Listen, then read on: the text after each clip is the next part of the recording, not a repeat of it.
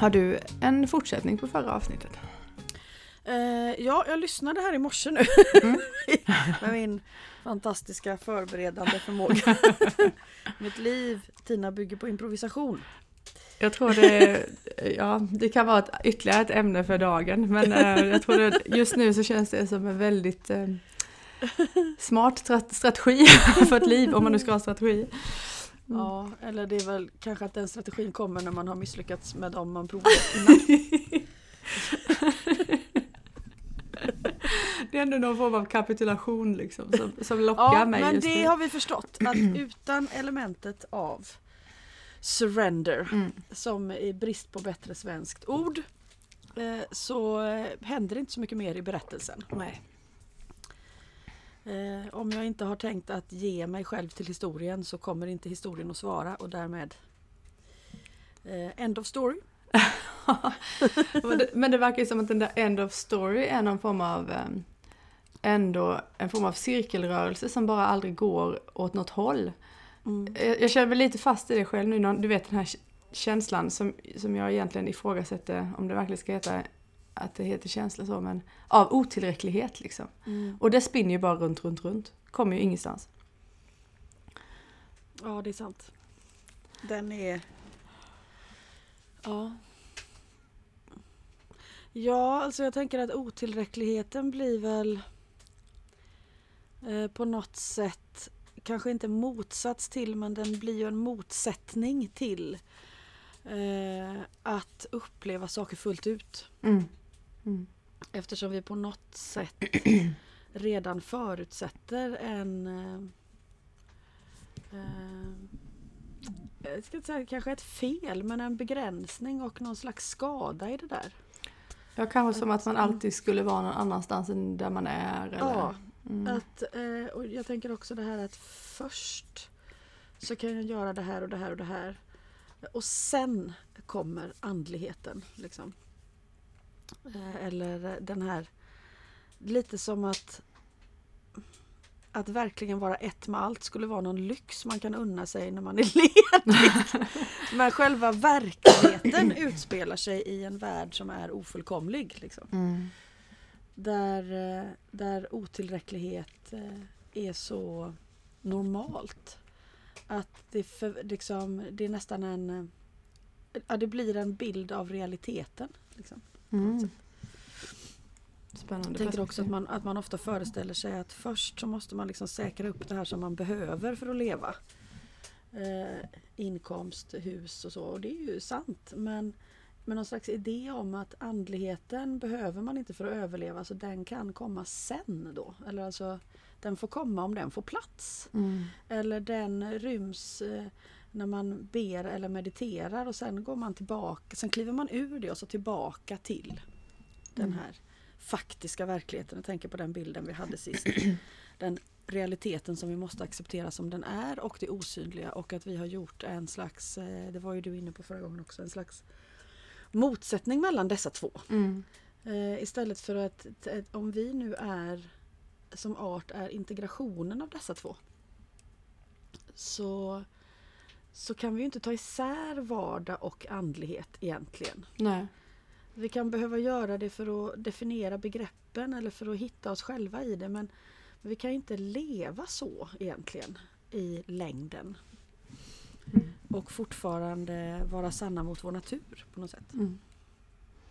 Mm. Det dök upp en bild igår just vad det gäller det där med att vi står på mitten mellan det osynliga mm. och, och evigheten och eh, att verkligen se verkligheten som den är. Och det, det, det var ju ankorna igen och den här, de ja. inverterande konerna. Det är ju igen, mm. eller så ska jag inte mm. säga, men för mig kändes det som att det, det är ytterligare en bild av det.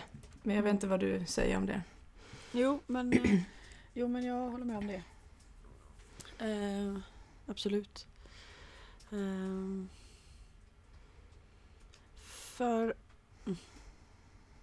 jag tror att det var i, i, i kommunikation med ankerna som jag också fick en större, för många år sedan då, fick en större, och i samband med detta, fick en större bild av var jag befann mig liksom och att eh, den här, alla de här hålrummen, alltså allt det här trasiga i en. Eh, och nu vet vi att det finns mycket trasigt i mig för jag är exemplet på det ofta. Och det är sant också. Eh, men att eh, det gick inte att bygga på det. Det föll igenom hela tiden så att jag var tvungen att, att gå till någonting som gick utanför även den idén om mig själv. Mm. Och att jag hade förmodligen inte sökt där om det hade gått att hitta åtminstone något hållbart på lite närmare och lite enklare håll. Liksom. Så, så det här att ja, men jag var kanske tvungen att släppa allt då eh, för att och, och börja bygga i något slags ingenting istället. För att det, det var liksom det mest rimliga eller det enda rimliga alternativet där och då. Mm. Och då kunde jag se att um, apropå kapitulation liksom. Jag hade inte gått till kapitulation, surrender med mindre än så. Och det betyder inte heller att, att man har surrendered en gång och så gjort det. Eh, det är ju en daglig praxis då mm. som inte är uppgivenhet utan dess motsats hängivenhet. Då. Mm. Men tolkar jag dig rätt om någonstans när, när du fick den hjälpen av ankorna så såg du på din egen situation tillräckligt nyktert för att se, ja. okej okay, här, här, här har vi den här struten liksom. Mm. Så jag måste gå åt det andra hållet. Man måste gå åt det andra liksom. hållet, ja. precis. Fast båda är hela tiden med, eller så? Ja, precis. Mm. Eh, I det här fallet liksom, eh, såg jag en, en eh, anknytningsproblematik som fanns när jag var liten och nyfödd. Och när inte den finns, när inte den bryggan finns till verkligheten för ett däggdjur så, så, så finns det ju ingen botten egentligen. Alltså det, det är på något sätt den första stenen ändå. Mm. Eh, för, den, för den fysiska personen på något sätt. Och, och, finns inte den så, så får jag antingen hänga väldigt, väldigt löst eller så får jag leta efter någonting som kan ta emot mig som är större än den som har fött mig. Mm. Eh, och i det fallet för mig så blev det, det, då kunde det inte vara någon annan än skaparen som kunde vara så stor. Liksom. Mm. Jag tror inte att jag hade letat där så, så, tid, så omedelbart kanske. Nej. Eh, om någonting annat hade tagit emot mig. Mm. Nej, jag förstår hur du tänker. så blev det i den visionen ihop med ankorna. Mm. Och då blev det okej. Okay. Alltså då, då blev det en Ja men det är ju, det är den här berättelsen som är, som är Emelies berättelse då. Och, och då är den det så är jag Då vill jag inte ha någon annan berättelse. Eh, det är inte samma sak som att rättfärdiga någonting. Eh, absolut inte men, men det, då går det att det är så. Liksom. Mm. Mm. Mm. Därav ordet eh, försoning. Mm. Som är ett bra ord tycker jag. För där behöver man inte komma till svulstiga saker som förlåtelse och sto andra storheter. Utan försoning, mm. det, det, det, är ändå det, det, är en rimligare upplevelse. tänker jag. Ja, och, och allting... lugnare. Ja, precis. Och kräver mindre genmäld. ja. Mm. ja, men allt du beskriver nu känns ju också ja, men lite som du var inne på innan där, att, att hitta något som bottnar liksom. Mm. Någonting som, som kan bli en en kreativ eh, språngbräda, eller vad man ska säga. Mm. När man inte fastnar i de här eh, destruktiva mönstren av att, att eh, behöva, behöva ha någon syndabock eller, eller göra sig själv till offer eller vad det nu är. Mm. Ja, eller, eh, ja, skapa någon slags identitet för att, för att få någonting. Alltså, jag tänker att identiteten fyller ju funktionen att det finns någonting att hålla sig fast vid i denna eh, liksom förgänglighet så är identiteten eh, någonting jag vet eller kan förstå eller kan relatera till. Eh, det blir ju livbojen liksom. Men jag är fortfarande lös i havet och jag, jag, kommer inte kunna flytta runt på en livboj i evighet. Där du sa om saker som är hållbara, är det här någonting jag kan göra i all evighet? Nej, eh, det, det, kommer jag inte kunna. Mm. Så är det liksom att komma närmare existensen jag letar efter så kommer den här livbojen ha sin begränsning. Ja det där, det där var ju mm. väldigt bra för liksom att det man identifierar sig med blir bara den där eh, illusionen av en fast punkt. Men istället Mm. om man då ja, surrender eller accepterar det fria fallet. Bara det att man också då inser att man kanske eller man kanske hittar vad det är man faller fritt i då. Mm. Och där finns någonting. Ja, precis. Mm. Mm. Så för mig blev det den djupare förståelsen av ankernas inverterade koner. Mm. Att eh, allting hela tiden eh, vänder och möter sin motsats i en, eh, i en likgest. Liksom. Alltså det är inte en som går mot den andra. Mm. Vi går mot varandra. Och det, gener- det genererar någonting i den där rörelsen liksom. Mm. Ja, nu fick jag in dig på ett långt sidospår här. Ja, ett jätte... Nej, det beror på hur man ser det. Jag vet inte om vi hade tänkt att fortsätta med jordklotet så har jag gjort små anteckningar på ett kuvert som jag hittade när jag lyssnade. Nu kan jag inte se dem för att mörk, det är för mörkt i rummet. Och så. Ja. Eh, men, eh, men den... Eh, det finns ju en, en annan bild där av att vara i mitten och där blev det väldigt tydligt att den här eh, planeten, himlakroppen och mötespunkten med evigheten, det är där vi är i den, i den historien. Mm.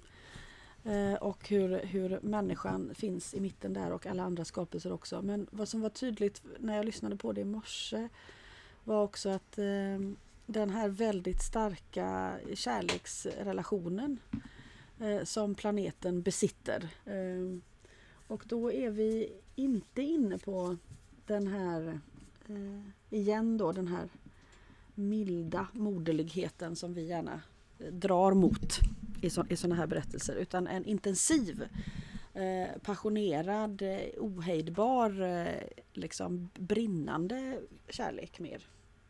Eh, inte förälskelse utan långt bortom det. Eh, väldigt...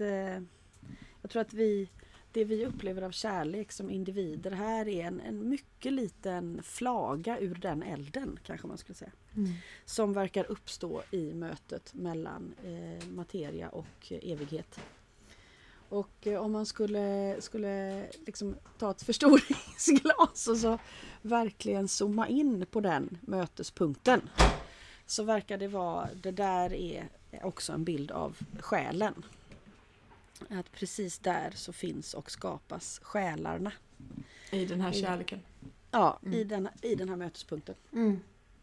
Eh, och då har vi ju eh, Myrinas bild av själen och eh, Fannys bild av själen. Fannys bild av den stora elden, eviga, som möter den lilla brinnande elden som vi själva måste hålla vid liv, det vill säga den materiella. Eh, och eh, hur själen har ett slags eh, avtryck som gör den lilla elden möjlig. Det finns en eh, förutsättning i själen för att kunna tända en sån eld. Alltså själen besitter förmågan att materialiseras då. Och eh, Myrinas bild av själarna som eh, utritade men inte utstansade cirklar i en större, mot en större bakgrund. Alltså vi, vi är aldrig fullt ut avgränsade. Eh, Men att, att, våra, att vi på något sätt består av den här eh, väldigt djupa kärleken. Och i, den här berättelsen som ju tog många varv så, så var det också tydligt att om vi som människor eh, inte vänder oss mot planeten i relation till vår omgivning och den så kan vi liksom inte fortsätta här. Inte som något slags straff eller för att så här, Gud kräver att bli älskad som vi kan ha råkat ha lärt oss. Eh, utan för att det inte går. Alltså därför att vi kommer så långt ifrån det vi består av. Eh, att det blir för tunt. alltså Mm, man kan mm. inte leva på så lite grundläggande kärlek helt enkelt. Att eh, då blir vår art ett, ett minne blott. Ehm, och det verkar ju, verkar ju som att jordklotet hejar ändå på oss och hoppas, hoppas som sagt att vi kommer att vända oss dit. Mm. Ehm, men kan heller inte göra så mycket åt saken om vi bestämmer oss för att inte göra det. Mm. Eh, det är, det, på något sätt så eh, det finns ju ett oberoende som också hör livet till. Men på något sätt har vi blivit förälskade i vårt oberoende. Det som kom upp sist också, det här högmodsaspekten. Liksom, att vi föreställer oss att vi behöver inte ens evigheten, det räcker med oss själva. Liksom. Mm. Eh, det, där får vi ett eh, dilemma. Både vad det gäller ren överlevnad men verkligen vad det gäller livskvalitet och liksom förmåga att dela detta livet med andra men också med oss själva. Liksom. Vi kommer för långt ifrån kärnan då. Mm. Eh, så, och då blir det också tydligt att så när vi då dör och möter den här allomfattande villkorslösa eh, empatin och kärleken så är det ju det finns ingenting annat att möta där. Det är därifrån själen kommer. Det är där den skapas. Vi kan inte gå till någon annan plats. Liksom. Det finns inget annat. Det är Mm. inte krångligare än så egentligen. Eh, och, eh, men så svårt att praktisera. Och jag tänker nu på juletider och Jesus och så, så vars budskap verkar ju mer eller mindre uteslutande ha handlat om att påminna om denna kärlek Mm. och bevisa den på så väldigt många konkreta sätt som han tycks ha ägnat sig åt.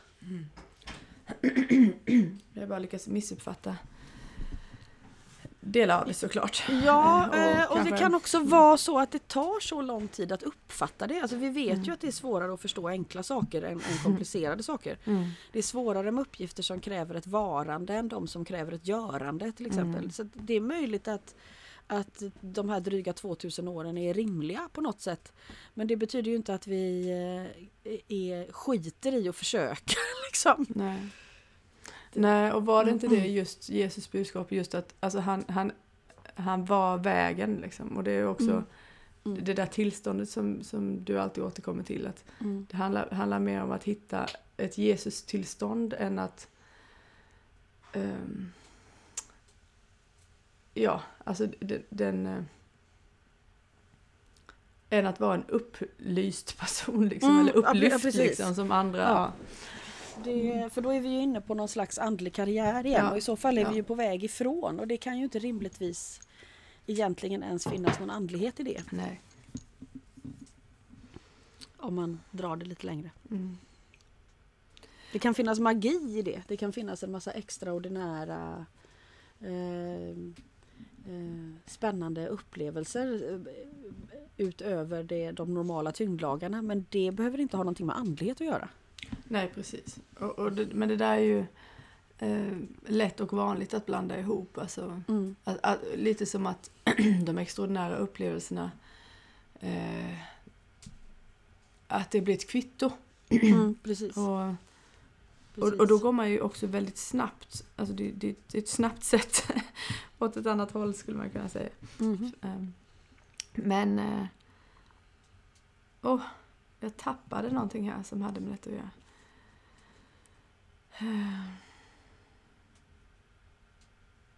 Nej, jag får släppa det. Det kommer väl tillbaka. Ja. Nej men det var liksom just det här återknyt till källan. Liksom, återlev i relation Mm. med omvärlden. Jag tror inte att vi helt förstår innebörden av det.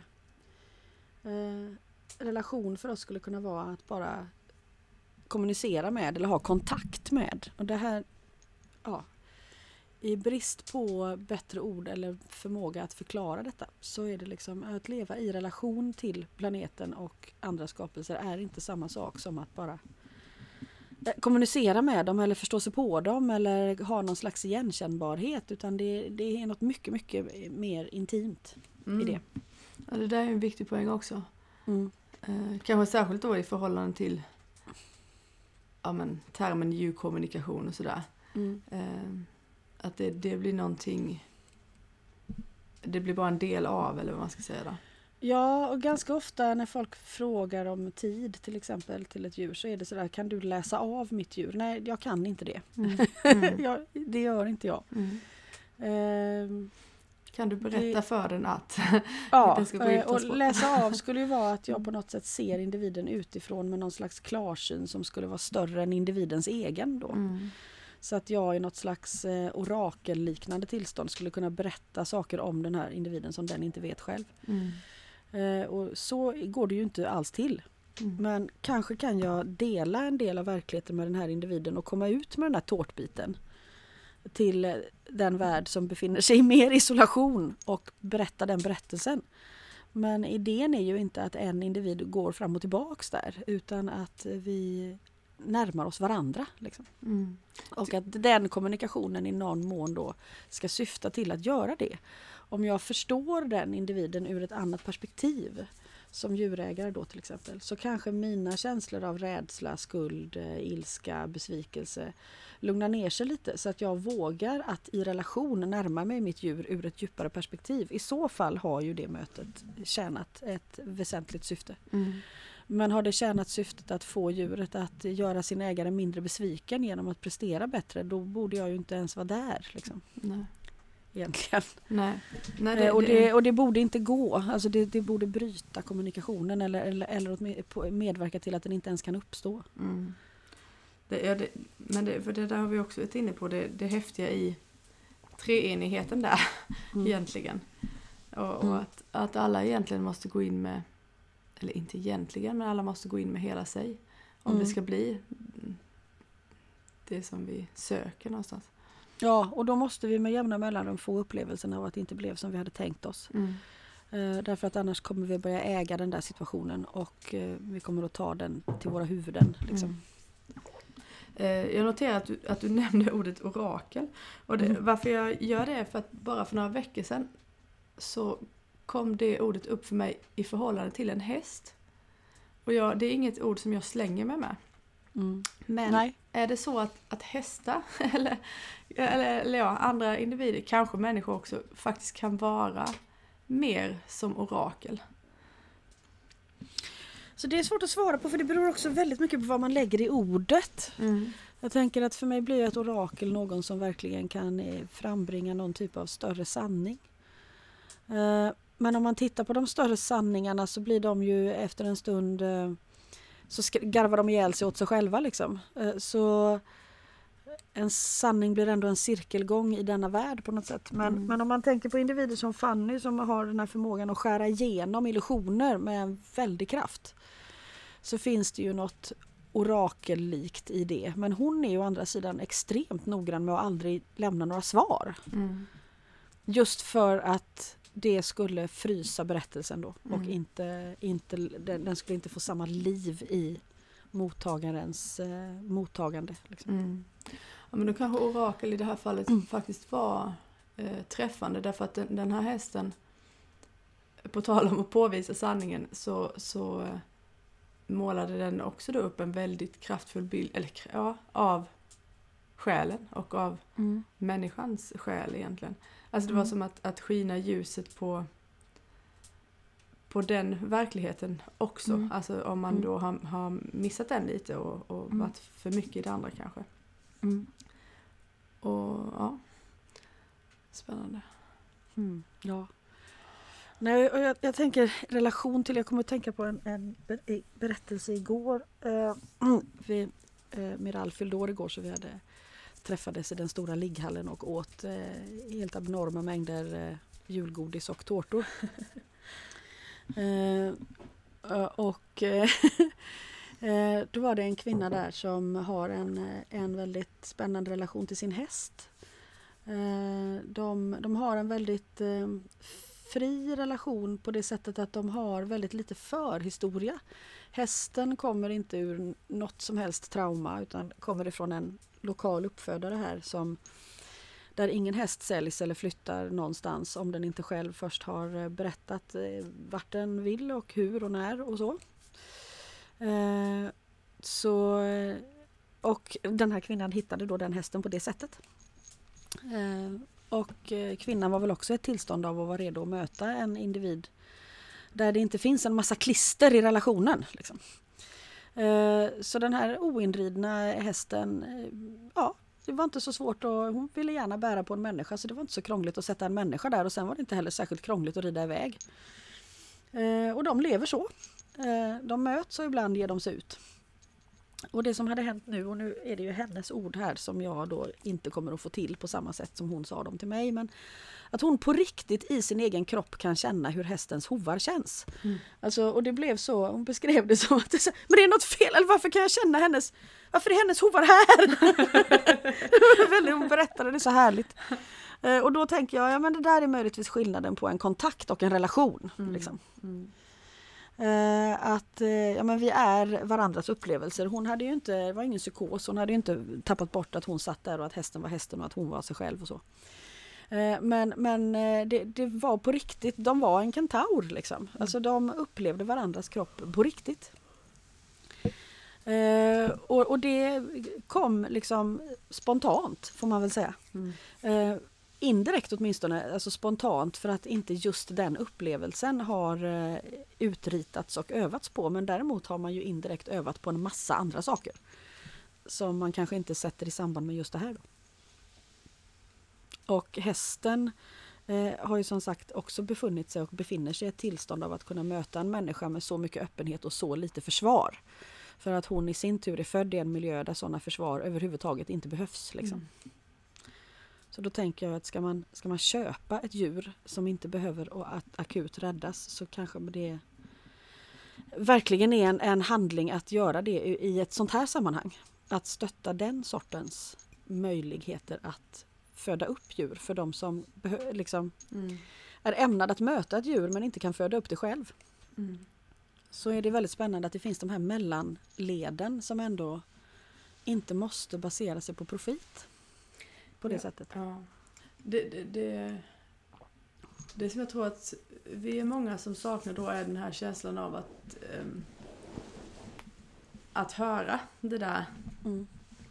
Uh, ja, men, nu vet inte jag hur det här gick till, om hon bara gick till uppfödaren och så var det en match liksom eller om, man, eller om hon tidigare då hörde att ja men det är nog hit jag ska söka mig. Ja jag tror att det kan ha varit både och där och sen Sen brukar det ju liksom ge sig självt vilka som hittar vilka och sen dubbelkollar vi i kommunikation med djuren hur de mm. tänker sig detta. Mm. Men vad var det du sa innan när man i början där? Det tar stopp när vi...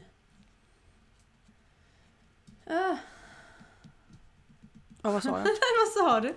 Ja men kontentan var ju just det där. För jag ja, ja, att inte om, vi inte liksom. kapitulerar, liksom. om vi inte, om vi inte ja, utan surrender, alltså om, om jag inte är beredd att ge mig själv till ja. berättelsen så blir det liksom ingen berättelse. Nej. Mm. Och det, det blir väldigt svårt om jag inte är med. Det är det här med det där mm. kontrollbehovet kommer in som en eh, mm. fullkomlig eh, marodör. mm. Mm. Ja, kanske framförallt idén om att det vore möjligt. Ja, precis. kanske, mer, mm. kanske mer än agerandet. För där inser vi efter en stund att det inte går. Men så länge idén om att det går. Mm. Det betyder ju inte att man inte, inte upprättar någon slags struktur eller eller, eh, eller har en idé. Men, men idén om att, att jag skulle kunna att det är jag som styr hela skeppet. Så jag, jag har ju ett ansvar för, för en liten del. Om jag inte liksom strukturera mig till att gå upp och ställa, liksom, ställa fram fodret till djuren så kommer inte det hända. Och, det, och där, så självdisciplin fyller en viss funktion såklart. Det fyller också en andlig funktion. För att egot kommer hitta på en massa ursäkter till att jag inte behöver be eller meditera just idag utan hellre kanske sen eller ja. Mm. Men det är inte riktigt samma sak som idén om att jag kan styra över skapelsen. Liksom. Nej, precis.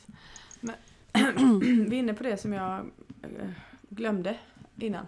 Mm. och det är det här med alltså de här valen och övningarna, att det är också att det krävs att man prioriterar bort um, vad, vad är jag ute efter här? Jo, jag tror att jag är ute efter uh,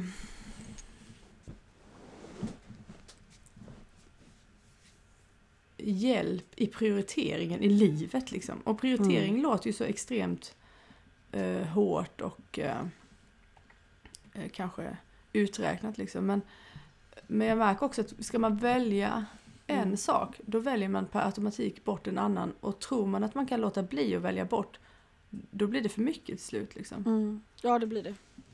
Och det blir också... Det blir mycket yta eller mycket små. Mm. Alltså det blir, det, till slut så sker det på bekostnad av fördjupningen om inte annat. Ja, precis.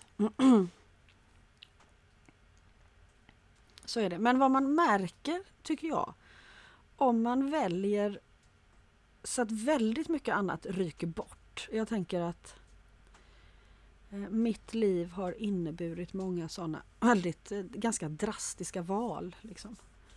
Lämna stan, lämna säker inkomst, eh, ingenting annat vid sidan av, bara detta filosoferande och sådär. Eh, så märker man att Sen kommer ju de där andra sakerna in där på den vägen också. Så tänker man att ja, men jag väljer bort eh, Jag väljer bort ridning för att jag köper den här folkilskna dödssjuka B-ponnyn som alla avråder mig från att göra. Yes. Jag gör det. Så vill hon rida snart eller? Ja, då väljer jag bort möjligheten att utveckla min egen ridning enligt traditionell, i, i traditionella termer. Eh, men sen märker man 15 år senare att men här står jag ju och, och jobbar med en fördjupning i ridning. I, Mm. kanske till stor del i andras ridning. Eh, men jag är med i ridning. Eh, jag sitter också själv på hästar. Men, men, men idén om ridning fick en mycket djupare innebörd när jag först valde bort den. Liksom. Mm. Eh, för att hade jag, hade jag valt bort eh, den folkilskna B-ponnyn eh, eh, som förändrade hela mitt liv och eh, kraschade alla mina tidigare värderingar eh, så hade jag ju möjligtvis blivit eh, eh framgångsrik ryttare som jag var på väg till då. Men hade allt det här andra kommit in då? Ja, det vet jag inte riktigt om det hade gjort. Mm. Eh, which is more dangerous? Eh, success or failure? Ja. Ja, det vet vi inte. Men båda innebär en risk. För båda innebär risken att stärka en identitet. Mm. Eh, Men då märker man att men det kommer ju med där. Liksom. Ja, så, så valde jag att, att jobba med alternativmedicin istället för att satsa på det, det konstnärliga uttrycket. Och det var en sorg, en, en dov underliggande sorg hela mitt liv att jag valde så. Eh, tills jag inser att ja, fast nu står vi ju här och, och har liksom en kurs som involverar eh, scenkonst plötsligt. Mm. Eh, så det, jag valde inte alls bort det konstnärliga. Men jag var tvungen att nischa mig för att kunna fördjupa mig tillräckligt mycket i någonting. Bara det är någonting som gör att det blir en spjutspets så kommer ju det andra att mötas i den spjutspetsen på något sätt. Liksom. Mm. Så, så att ja, vi måste välja bort saker.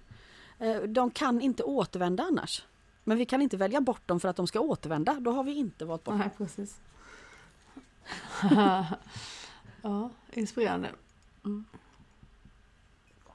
Men det tog ju många år. Det tog ju sådär 20 år att inse att jo, men det där som jag trodde att jag hade skurit bort ur mitt liv, det såg inte ut så.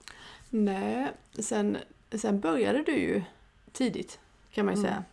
Ja, det. Eh, till skillnad från eh, kanske de flesta om man ska vara ärlig. Det, Mm. det är ganska få förunnat att hitta sin... Eh, hitta och följa kanske man ska säga. Mm. Eh, dit pilen pekar liksom ganska tidigt. Jo men dels, dels var, var det ju en alldeles för stark eld för att kunna ignoreras.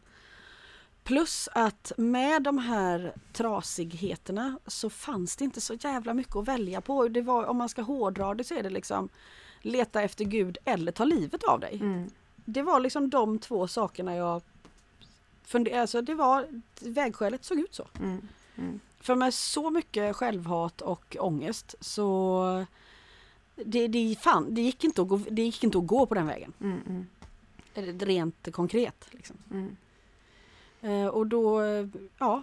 Och om man då är, inte vill dö så ja, då får man fan leta efter något annat som fungerar. Ja. Nej precis, det, det Mm. gäller att passa sig för att värdera här som att det ena ska vara Mm. bättre än det andra. För det är ju allting har sina utmaningar. Ja, allting har sina utmaningar och det här, jag kan inte berätta någon annans historia. Nej. Eh, så jag berättar den inte för att hålla fram den som något slags exempel utan för att det är den, det jag har den berättelsen. Ja, precis. Nej, men jag märkte att jag var... Mm. Jag, Mm. det, det jag sa kunde tolkas som det. Mm. Så det var därför jag ville Ja. förtydliga. Mm. Mm. Eh, och då blev det tidigt. Mm. Sen vet man ju inte hur resten av historien ser ut innan och så. Men, eh, men det här nästan besatta intresset av eh, det som inte syns. Mm. eh, Det har ju funnits med alltid. Liksom. Mm. Om det beror på det som eh, uppdagades i mötet med ankorna, alltså att det fanns ingen annan botten, alltså måste man hitta snabbt leta sig upp en annan botten om man ska fortleva. Alltså före bildminnen och intellektuella minnen men ändå i detta livet här. Eh, Eller fanns det med ändå? Liksom? Mm. Ingen aning. Nej, det kan... Nej, såklart. Mm. Ehm, Men man kan ju säga att det fick en kraftig skjuts. av denna anknytningsbrist. ja. Ehm, Och, det, och den är ju inte enkel att leva med för det. Nej, Mm. nej, vad hände igen? Eller ja, nej, det ska kanske ett Det som händer är ju att det finns ju alltid något bottenlöst tror jag. Mm. Eh, man måste alltid på något sätt eh, lyfta sig hår. Det, det är liksom fågel Fenix som är övningen där. Mm. Mm. Igen och igen. Igen och igen och igen. Mm. Eh, och den eh, baksidan på fågel Fenix är ju panikångest till exempel. Då. Mm. Alltså det finns ingen botten på där heller. Nej, det är väl där som det Mm. där alltså anknytningen har som väldigt liksom fysisk och biologisk eh, Mm. botten på någonstans. Att det, det, jag vet att det finns de som kritiserar det här med anknytningsteorin. Nu vet jag inte vilken del av dem de Mm. kritiserar. Men, men eh, det... Hur ska man säga? För mig som kanske, som, eller ja, som, som har en väldigt trygg anknytning så Mm. blir ju det där någon sorts... ehm, Ja, vad ska man säga? Det blir ju verkligen någonting att landa i som gör att, att det nästan är... Att det nästan är svårt att förstå den andra varianten helt enkelt. Mm, Därför att- ja, men jag därför tror att, att, eh, absolut. Om man inte har upplevt att inte ha det där, då... eh, Eller om man inte har upplevt det bottenlösa på det sättet liksom, så Mm. tänker man, ja men... Ja men, liksom. Ja, nej, men för, för mig blir det ju svårt att förstå hur det skulle vara att ha en botten. Mm. Alltså det är ju samma där. Mm. Det här är ju någonting som är så grundläggande för varifrån vi bygger historien om oss själva. Att det, det, kommer, att prä, alltså det kommer ju att prägla oss indirekt på alla tänkbara vis. Mm. Eh, om vi har det eller inte har det. Mm. behöver man inte lägga någon värdering i det. Men man får nog ändå säga att det spelar en roll. Ja, Eh, det måste och- och-. Och, och jag tänker mycket på det när jag träffar djur. Eh, Det är mycket hästar i mitt jobb. Eh, Och där, eh, där är ju detta ett problem. Att vi skiljer av ston ifrån föl på det sättet som vi gör och att vi anser oss äga fölen innan de ens är födda. Alltså de, vi, Mm. vi, vi föder upp produkter och ston som går i avel, vi tycker att det är en fantastisk uppgift. Tänk att få en massa föl. Ja, men tänk också att bli Mm. ifråntagen alla dessa föl. Mm. Eh, och inte ha någon, eh, någon röst i det sammanhanget. Och det har inte fölingen heller. Eh, så visst är det fantastiskt gulligt en liten period där. Men, men det är inte säkert att den perioden är så gullig när man är inne på sitt... Eh, vissa ston får ju liksom 10, 12, 13, 14 föl. Mm. Eh, och när man är inne på föl nummer två eller tre och vet vad man ska gå igenom i frånskiljningen så kan det mycket väl hända att man inte knyter an till nästa fölunge eh, som ett rent skydd. Mm. Så väldigt många hästar beskriver ju eh, eh, och det tog mig lång tid att förstå varför beskriver de inte sin mamma? Den här berättelsen har ingen mamma, varför har den inte det? Eh, det, det är liksom just det här att hur ska man definiera någonting som aldrig har varit där? Det tar en stund innan man kommer på att vänta lite, alla de här andra problemen som den här hästen beskriver i, i kontexten av detta. Och de här trötta avstängda mammorna som beskrivs. Liksom. Mm. Ja, Ni har ju en ponny som, Mm. jag vet inte vilka namn som ska nämnas men som, eh, i möte med henne så det var liksom, det, har hon haft någon föl liksom. Mm. Hon har haft väldigt många föl. Men det var det liksom Mm. som att det, det, gick, ja, det gick nästan inte för henne att, att visa det liksom. Mm. För hon hade väl, precis som du säger då, det var tvunget att stänga av. Ja, det, man måste på något sätt ta sig igenom det där. Mm. Och då känns ju avstängning som en, en ganska eh, rimlig väg. Mm. Om det är det eller förlora förståndet. Du kan ändå inte förändra situationen. Liksom. Din biologiska kropp ägs av någon annan som har lärt sig att eh, monitor liksom, dina hormoner. Så att du Mm. kommer att bli gravid vare sig du vill eller inte. Mm. Du kommer att bli frånskild det här fölet vare sig du vill eller inte. Och du måste förhålla dig till detta på något sätt. Man blir lite matt när man tänker på liksom det här systemet som, som skapar lidande på den här eh, nivån på något vis. Ja, och det är då man också ska inse värdet av eh, hur stor roll det spelar för de som försöker att göra det på ett annat sätt. Mm. Eh, Även om det finns ofullkomligheter i alla system så är det ändå alla steg som bidrar till att minska det lidandet är väsentliga skulle jag säga. Mm. Mm. Har du fortfarande en tråd nu med jordklotet eller är vi helt borta från den? Nej men jag tänker att det hänger ihop. Ja. Det här, alltså att allt det vi pratar om nu handlar ju om den avskurna relationen. Mm. Absolut, jag vill bara, jag vill bara inte Och, liksom eh, bryta in på något som... Mm. Och, eh, och vad, liksom, vad den innebär i praktiken. Och varför vi måste återknyta den Mm. om vi ska kunna leva. Liksom. Mm. Och då leva både i, i bemärkelsen överleva men också att vara levande individer. Mm. Men då vi, kan vi ta några lyssnarfrågor som på, på Mm. något sätt egentligen faktiskt knyter an Mm. ändå till det här. Eh, Anna, och jag ber om det här det är, det är gamla frågor liksom. Det är ingen som har fått svar på sina frågor på ett Nej, tag. den, den, den linjära tiden. Ja, eh, det är så här att hör man av sig till mig så tar det nästan alltid flera år innan man får ett svar. Ja. Det kanske är lika bra. Jag menar inte det här på något arrogant sätt utan det är helt enkelt så att eh, i den här prioriteringen eh, så eh, jag måste ha luft liksom till att stirra ut i yttre rymden. Det där är Och, så eh, himla skönt att du säger för ibland när, jag, när jag tänker att det blir för mycket. Så tänker jag, vad fan, hur kan Emily, hon sover inte ens för fan människan. Så tänker jag, jag, gör måste, jag ju. jag måste sitta och glo. Alltså jag är ju sån, Mm. jag har ju ett extremt behov av det. Mm. Men ja, det är skönt att höra att du gör det. Så Men då jag blir inte det ju liksom ha annat som som inte sker sån- och en av de sakerna som inte sker är att det påverkar min tillgänglighet Ja. och min förmåga att svara snabbt. Är det något riktigt illa så brukar jag lyckas svara snabbt men eh, oftast gör jag inte det. Men det är ju någonting där också Mm. med att kunna se folk i ögonen eller vad man ska säga. Mm. Alltså att kunna gå in i de där, även om det är på e-mail, och svara på riktigt liksom. Mm. Och ja, det är bättre att låta bli när man inte kan egentligen.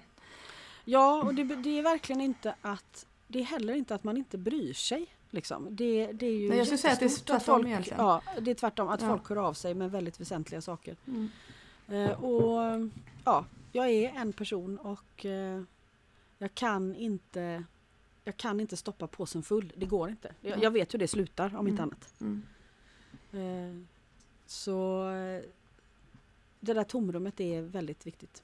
Sen finns det en, en, en annan del i det som, som hur ska man säga, Eh, som, där jag också tillskriver dig en egenskap, det är ju spännande. att, att veta när, när det faktiskt kanske löses bäst av brevskrivaren, eller vad man ska säga. Mm. Mm. Absolut. Ehm, och, och det är väl lite Fannys grej där att inte ha Mm. svar helt enkelt. Ja, eller hur? Eh, ja. Ja, och Eh, att man, nej, men, och det handlar, Mm. förlåt, men det handlar ju mycket om att lita till den andres förmåga. Mm. Och det, ibland så litar kanske inte den som skriver själv på det.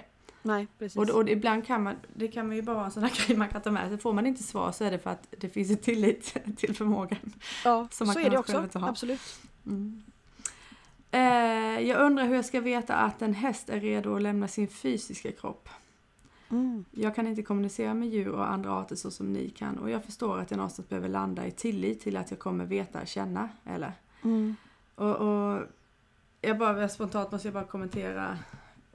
Eh, Det, det här är ju det vi var inne på, att det kanske inte är kommunikation så mycket som det är ett delande av medvetande. Just vad det Ja, gäller det här. ja. Eh, och jag kan förstå när man säger att jag kan inte kommunicera att man möjligtvis inte i mötet med den andra kommer ut med någon begriplighet i det. Alltså att jag har ingen bild eller jag har inga ord eller jag har ingen tvärsäkerhet i någon slags insikt. Men det betyder inte att inte närheten finns. Och någonstans inom sig så tror jag att man vet någonting som är svårt att definiera. Jag tänker att så länge man har en, en stark tvekan oavsett så är det förmodligen inte dags. Eh, men sen måste man ju ställa det i relation till hur otroligt djupt man kan gå vilse i sina egna känslor av att vilja eller inte vilja att den här individen ska gå bort.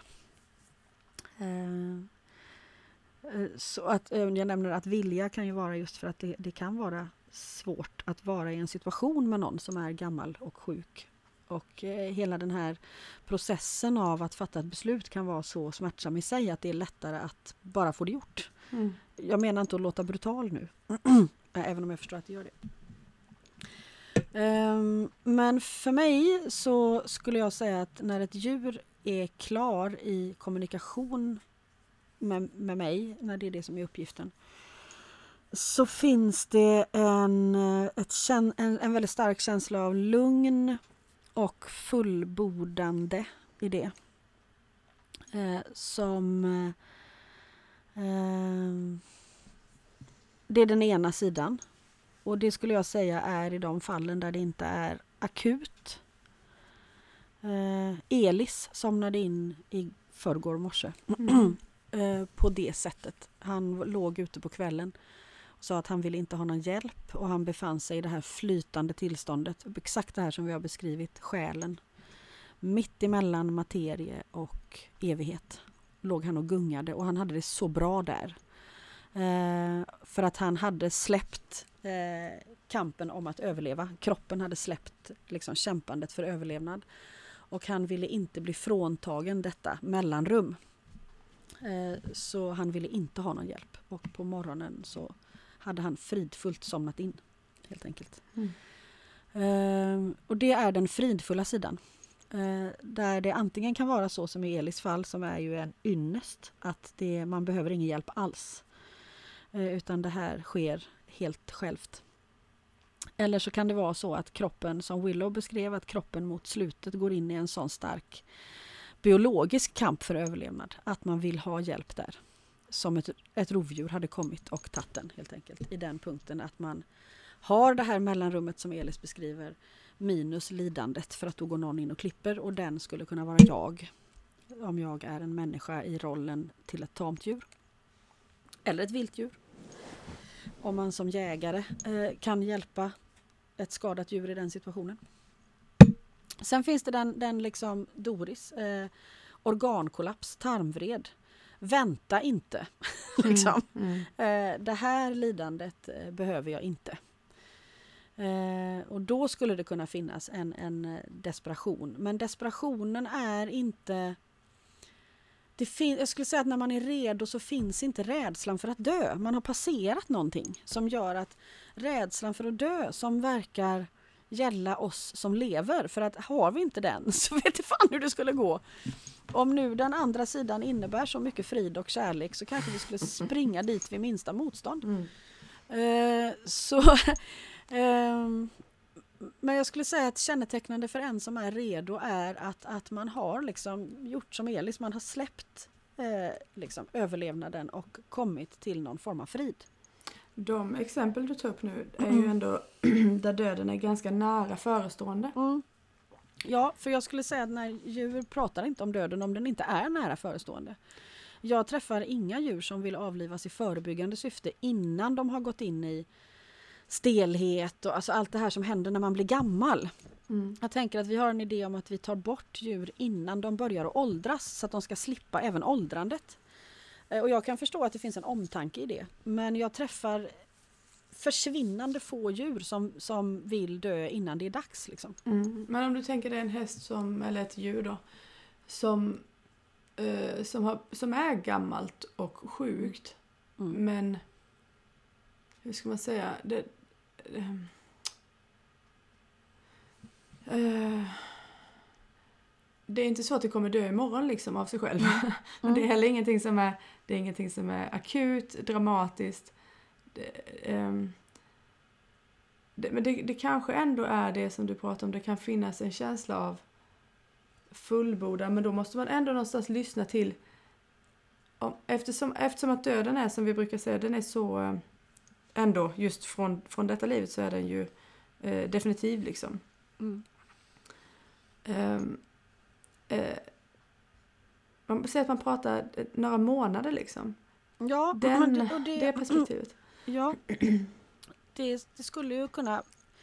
Några månader skulle ju ändå vara nära förestående tycker jag. Jaha okej, för, för när, du, Ja. när du beskrev det så var det så här med dygn för mig i alla fall. Ja, de de jo, exemplen. och, och, och så är det ju oftast. Mm.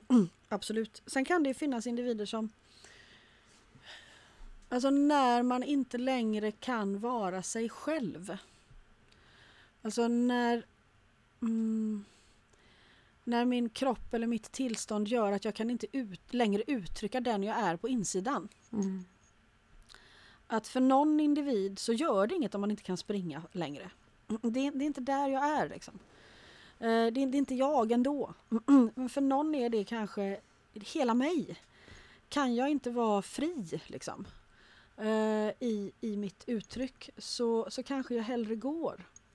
Men då ska man ha med i beräkningen där, så kan det vara. Det kan vara så. Eh, Det kan också vara så att man står inför en livskris då. Vem är jag om jag inte kan springa längre? Just det, det är Jag står inte- möjlighet jag till står inte- utveckling ja, egentligen. Mm. Jag står inte ut med tanken. Nej, och, så, och så möter man den desperationen och drar slutsatsen att det är bättre att hen dör. Och så kan det vara. Det kan också vara så att hen eh, möter den här identitetskrisen, eh, kan inte springa längre, hittar någonting annat som man inte hade hittat under några andra omständigheter Mm. och upplever en dimension till. Mm. Så att det, det är det här, tänker jag, i brevskrivarens fråga. Eh, när är det det ena eller det andra där? Mm, Liksom? mm, mm. Eh, eh, och, och hur ska man mäta lidandet och hur mycket lidande är försvarbart? Liksom? Det kan bara individen själv svara på. Mm. Jag- För att, för att vad som är mm. lidande för en individ är inte det för en annan individ. Och det finns inga generella riktlinjer skulle jag säga. Nej. Men, men jag skulle också med det säga att med min hittills erfarenhet, de som har smärta dygnet runt. Alltså det finns ingen paus. Om jag äter, sover, går, står. Eh, jag, jag har konstant smärta. Där tycker jag nog att de allra flesta djur säger nu, nu, är den här, nu händer det inte mycket mer här. Mm, Liksom. mm, det har jag också träffat mens de som har Ja det gör ont när jag springer men jag har det jävligt gött i soffan. Mm. Eller eh, det är härligt att kunna gå ut och beta och se flocken runt mig även om jag inte kan följa med dem när de springer flera varv. Eh, då är det en annan sak. Liksom. Mm. Eh, men, men just det här att nej men nu börjar jag bli trött, jag börjar bli mätt, jag börjar bli... Det är no någonting med att det, det finns en mättnadskänsla. Liksom. Det var en hund som jag vet att vi berättade om i ett annat avsnitt som beskrev det just så att nej, men nu är jag mätt. Hon, hon gjorde en, en båtresa sin sista helg för det var det bästa hon visste. Och sen kom de tillbaka hem och hon var liksom, ja men nu är jag inte hungrig på mer upplevelser. Mm. Men Elis som ville vänta tills det löste sig själv säger liksom att jag vet ju fortfarande inte vad som händer runt hörnet så att jag vill inte riskera att missa ytterligare en upplevelse. Liksom. Mm.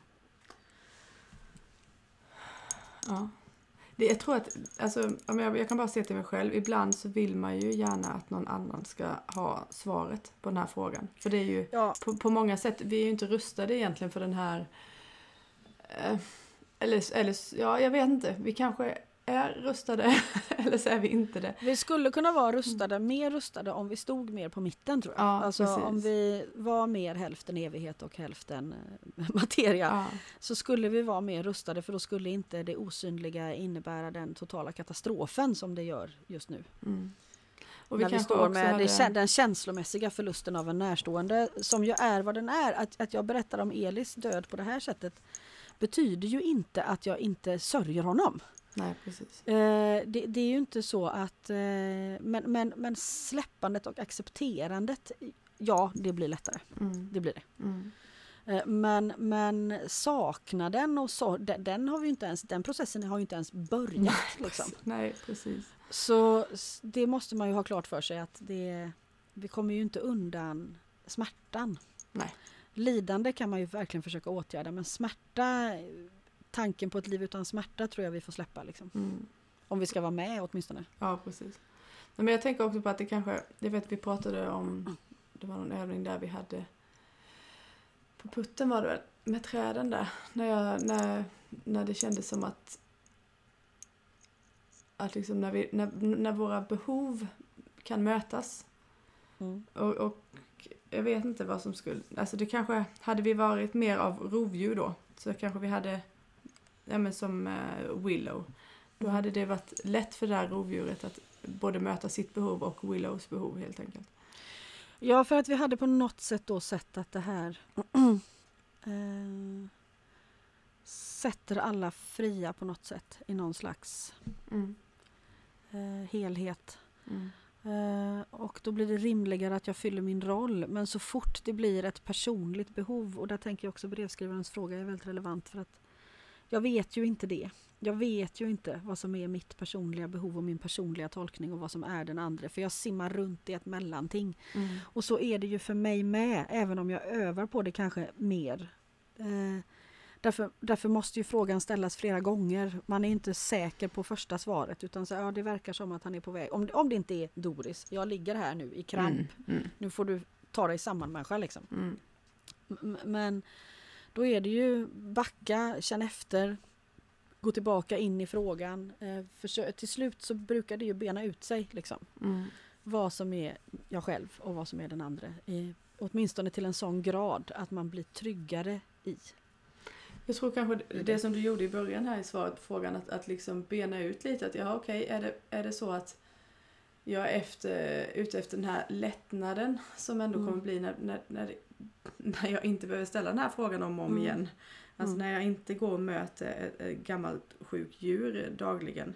Mm. Eller, eller kan jag bara inte släppa taget? Eller har jag en Mm. idé om att jag skulle vara en bättre människa om Ja. alla får leva och så vidare. Och de här frågorna är väldigt svåra att ställa. Man får räkna med att man inte är så benägen att svara ärligt på dem. Men om man inte ens ställer sig dem så, Ja. så har man ju liksom, eh, det är i alla fall en bit på vägen på något Ja. vis. Mm. Mm. Ja, och, och eh, bara som avslutning där kanske att komma ihåg det där hur extremt individuellt det är. Eh, Mm. Alltså att det är fortfarande, det finns ingen mall liksom. Nej, nej, det finns ingen mall och det är ju det som gör detta så svårt och det är därför frågan måste ställas Mm. eh, på riktigt. Mm. Eh, Det här, det här, det här, det här ämnet blir, kommer inte bli enkelt. Nej, och det är väl därför som vi Mm. faktiskt också återkommer till det om och om igen. Mm. Men det är också, det är också en... eh, Det, det sätter ju det här med att vara i relation till på sin Mm. spets också. Ja, det gör det. Så därför spelar det väldigt roll, stor roll. Eh, sen har Lina också ställt eh, två frågor. Jag tar båda och så får vi se vilken ordning de kommer. Mm. Har ni pratat med hästar som tävlar i världseliten? Hur mår de? Jajamensan. Ja, det var ta den andra med. En nyfiken på varför vissa hästar föredrar bett vid ridning. Eh, överväger fördelar och nackdelar som till exempel Mm. obehag. Ja, vi kör båda där. Eller Ja. vilken ordning du nu. Ja, världseliten har jag jobbat i Ja. i många år. Mm. Då främst i, inom hoppsporten. Eh, men eh, då OS och VM-hästar där så man vet vilken nivå det handlar om. Eh, men jag skulle inte vilja svartmåla någon sport specifikt utan säga att all elitidrott som involverar djur är komplext. Så skulle jag säga. Ehm, det... Jag möter ofta djur, eh, inte ofta, nej, men jag möter djur Eh, som har ett intresse av att maxa sin kapacitet. Alltså det finns något naturligt i det. Eh, spontant tänker man ju fort på Sintra till exempel som hela tiden söker den kanten. Och som vad man också skulle säga har ett löphuvud. Jag tror att hon hellre skulle få hjärtstillestånd än att komma in tvåa. Även om hon kapplöper med Bjarke på grusvägen. Liksom. Jag tror jag drömde att jag red på den i natt. Ja. Där. Eh, och då skulle man kunna säga att är, är det där en tävlingsinstinkt? Ja, kanske inte i bemärkelsen att man måste övervinna den andra. Men att man ger sig inte förrän man har gått till sin egen sin egen egna absoluta gräns. Liksom. Mm. Och en häst med en starkt uttalad sån drivkraft som tävlar i en sport där den drivkraften får utrymme skulle ju kunna må bra där. Eh, så man kan inte säga att ingen häst mår bra där, för det blir inte heller sant. Men sen finns det ju ett system runt omkring de här prestationerna som krånglar till det. Eh, till exempel att man är värd så mycket pengar att man kanske aldrig får gå i en flock. eh, man kanske väldigt sällan ens är ute på bete. Man kanske gör väldigt långa resor i transport världen över. Eh, man kanske inte får chansen att knyta an till någon annan häst eller människa för att det är man hopphäst till exempel så är man ju ofta till salu. Eh, man är sponsorägd och sponsorn eh, tjänar ju in sina pengar genom försäljning när prestationen ökar. Till skillnad från en travhäst eller galoppör där, där vinstsumman ligger i det man tjänar på själva loppet och den hästen säljer man kanske inte. Då. Eh, så där ser det olika ut. Eh, men, eh, men ofta kan man ju säga att, att man, priset hästen betalar för sin maxprestation är ofta att man lever ett liv som är mindre naturligt. Och så finns det ju tävlingsryttare som ifrågasätter detta och, och förändrar det här. Det sker saker där också. Eh, Men eh, det finns liksom en slags cynism i alla de här. eh, det- Det är någonting med alla dessa pengar som jag skulle säga krånglar till livet för de här hästarna. Och ett annat krångel är att en häst som har uppenbar talang men inte psyke nog att klara pressen eller den onaturliga livsstilen Mm. tenderar vi att fortsätta pressa därför att vi ser att det finns någonting att hämta där och då ger vi oss oftast inte. Och de hästarna är ofta värda så mycket pengar och är så högt försäkrade att de kan helt enkelt inte bli en skogshäst till någon, någon människa på landet. För att det, de måste lösas ut ur systemet ekonomiskt. Eh, och det går i princip inte för en vanlig människa att göra det. För att en tävlingshäst på den här nivån är ju värt eh, många hundra miljoner kanske. Mm. Så, så eh, i alla fall långt, ja, långt över 10 miljoner. Eh, Så jag, för mig är den världen problematisk och jag har valt att inte arbeta där längre av de här skälen. Då, för, att det, för mig är det för få hästar som mår bra i det för att systemet ska vara försvarbart. De här hästarna som vill Mm. då maxa. Mm. ehm, eh, jag antar att, att det är ändå ganska få av dem som inte skulle kunna möta det behovet på andra sätt. Absolut, Mm. man skulle kunna skapa den situationen för dem på andra sätt. Absolut. Mm. Utan de liksom Men då hade ju inte vi människor fått den bekräftelsen. På det. Nej, nej, såklart. Mm. Absolut. Det, det, det är jag med på. Ja. eh, bett då? Ja, eh, bett tycker jag är spännande. Eh, jag eh, rider ganska många hästar här hemma som väljer bett framför bettlöst. Eh, då är de betten de väljer eh, gummibett utan metallkärna. Ska jag tillägga då. För att just det betyder inte att något annat inte skulle kunna fungera. Jag pratar bara om min erfarenhet här nu då av hästar hemma. Jag träffar också hästar i jobb som väljer metallbett och jag träffar många som väljer bort bett. Eh, och varför man väljer bort bett är ju enklare att förstå. Alltså vi får ju en hävstångsstyrka genom bettet som eh, ger eh, enorma nacksmärtor bland annat. Så att ett fel använt bett eller ett bett som används med styrka finns det nog ingen häst som inte skulle välja bort. Men de som väljer att behålla bett, de vill ha bett som inte har en hävstångseffekt som regel. Ehm, därför att någonting i kommunikationen kropp till kropp, alltså hästens rörelse överförd till människans rörelse och omvänt igenom arm och ryggrad och bett. Där kan bettet fylla en funktion där man kan ha en otroligt... Om du tar bort allt annat ur bettet och bara behåller kontakten eh, så kan den fylla en funktion i att snabbt kunna överföra eh, information i kommunikationen. Alltså det här att man är ett i rörelsen. Där kan bettet spela en roll. Mm. Därför att du behöver eh, aldrig bli i en nödsituation ens bli stark. Ehm, och min, Eh, Om du har ett bett som inte har någon hävstångseffekt. Jag, tänk, jag, Ja, jag tänker på en sån här Beris ultrasensitiv som Foxy har. Jag skulle inte kunna bromsa om jag ville. Nej. Det vet hon också. Mm. Eh, men, men vi kan överföra en mycket f- punktmässigt fin kommunikation som underlättar liksom i vårt samspel. Mm. Som bristen på bett helt enkelt tar bort. Egentligen, alltså även ett bett med hävstång. Mm. Eh, själva bettet kan ju egentligen inte bromsa. Det måste vara svart, smärtan i sådana fall. För menar, det är ju ingenting. det är det. Det är ju det är smärtan. bara för att man... det är att vi ja. låser ryggraden som gör Ja. att de bromsar. Ja, för man sitter på den, Mm. den Mm. Ja. Kroppen som rör sig och drar i den. Det är liksom inte... Så jag skulle säga att de som väljer bett gör det för att det, det ger en fin motorik i kommunikationen. Men om jag bara... Jag bara är de svaren jag får Ja. av hästar som väljer bett. Eh, vad sku, eller se om det här passar med, med dina, de svaren du får från hästarna. Min upplevelse av att rida med bett de gångerna, det är länge sedan nu, men jag kan ändå uppleva en... Alltså även om jag inte kommunicerar någonting, alltså ingen... Det är inte så att jag vill ha någonting gjort eller så, men, men det är den här kontakten. Då tror jag ändå att jag kan känna en upplevelse av att själva flödet genom min och hästens kropp när vi möts.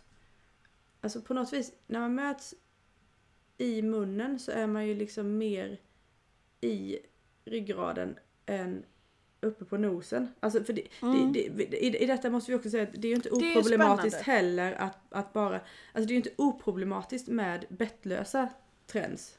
Nej. Bara för att de inte har ett bett. Det, man kan lika gärna hantera det på... Mm. Ja.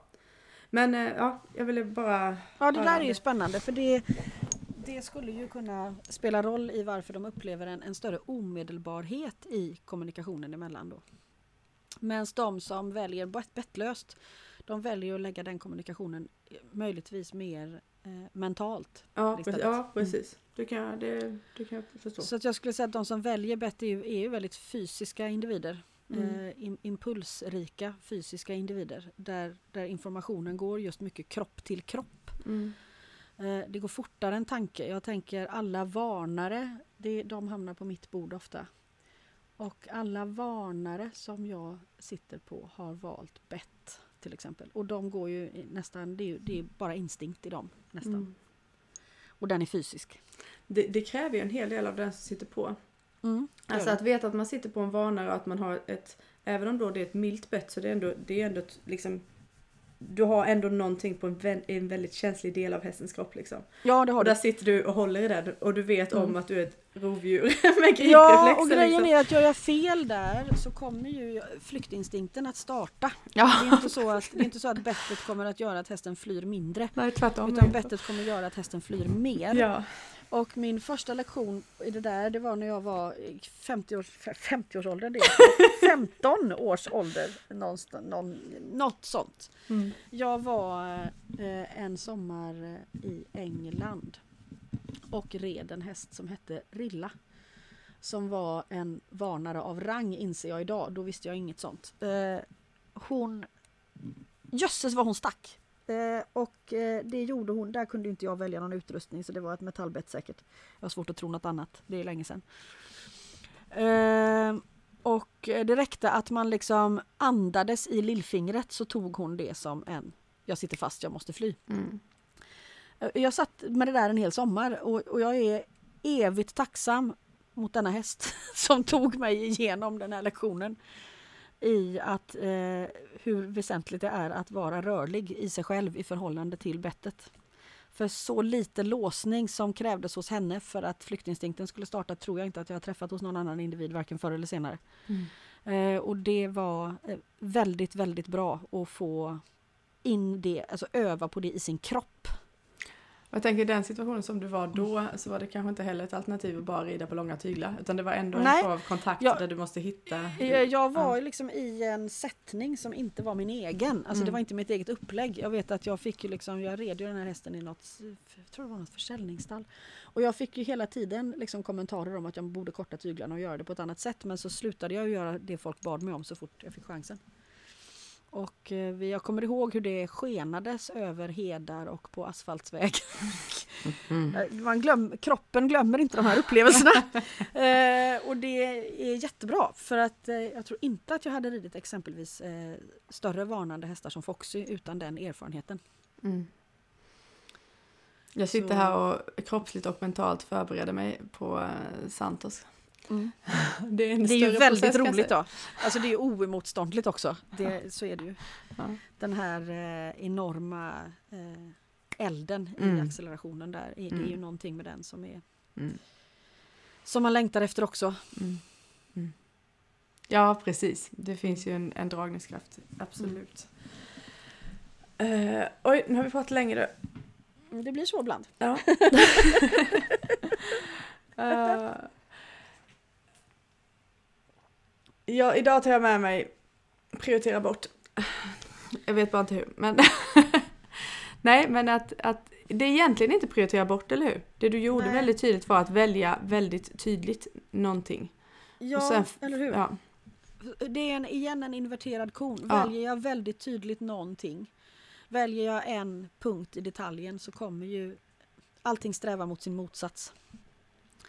Så väljer jag en spjutspets så kommer helheten att komma till denna spjutspets. Liksom. mm.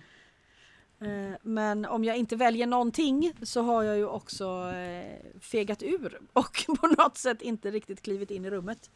Alltså vi måste prata vidare om detta nu. Jag, jag ber mig, så har du tiden lite snut till? Ja, Eh, för, för... Ja, det blir personligt här nu, men det, det kanske alltid kan eh, vara relevant för någon annan med. Jag är ju intresserad av helheten. Det är ju där, det är dit jag dras hela tiden. Mm. Ja, och då tror jag att, att eh, Det, det, jag tror att man måste ju ändå välja en dörr. Liksom. ja, för det blir för Alltså, bökigt mm. liksom. Ja, du, du måste ju ändå, sen spelar, sen spelar det inte så stor roll, men du måste liksom på något sätt. ehm, alltså jag, jag, jag, jag tänker också att när man pratar med individer som kan relatera till andra sidan och vad som är viktigt när man väl har släppt detta livet. Så är det ju väldigt sällan var jag skomakare eller bagare liksom? Nej fan du valde bagare, nu får du födas om! Eller brinna i evig eld eller vad ja. Det är ju inte det liksom, utan det är ju vad jag gör med min närvaro i det jag har Mm. valt. Mm. Eh, vilket gör att ha, har jag liksom inte valt någonting så har jag ju he- också heller ingen närvaro i det jag gör och då blir det ju inga minnen av det. Mm. Då flyter jag ju runt, som Fanny kan beskriva ibland att, att det, det är så låg närvaro i en människas liv att, att nästa liv blir nästan en exakt kopia. Man till och med nästan ser ut som sin egen förra tvilling. Liksom. Det blir ingen skillnad alls. Apropå så här, resursslöseri. Eh, Men det där att Ja, jag, ja, jag, jag, måste det. välja något. Liksom. Mm. Ja, bra. Det kan, det kan vi sluta på. Läxa över jul. mm. Gå i alla fall in i någonting. Mm. Det, det, det, det mesta man väljer är ju inte liksom slutgiltigt livsavgörande. Men om det skulle vara, tänk om det är det. Tänk om alla val är det. För att du, det här vägskälet kommer bara en gång. Ja. Men ska du stå kvar i vägskälet då? Mm. En hel livstid? För då, s- ja. Mm. Ja, tack. Så ja, ska du välja den folkilskna B-ponnyn som kommer att krascha alla möjligheter till framgång eller inte? Mm. Mm. Jag vet ju inte hur det hade gått annars då. Men eh, jag vet ju att jag hade sagt ja om jag hade hamnat där igen. Mm. Mm. Ska vi säga god jul förresten? God jul kan vi säga för att det är ju jul, det går väldigt fort Ja. den här linjära galoppen mot den 24. Ja, jag, tänkte, jag vet inte ens. Vi kan säga både god jul och gott nytt år, ser jag nu. Ja, det får vi göra. Ja, det får vi göra. Det gör vi. Tack för idag.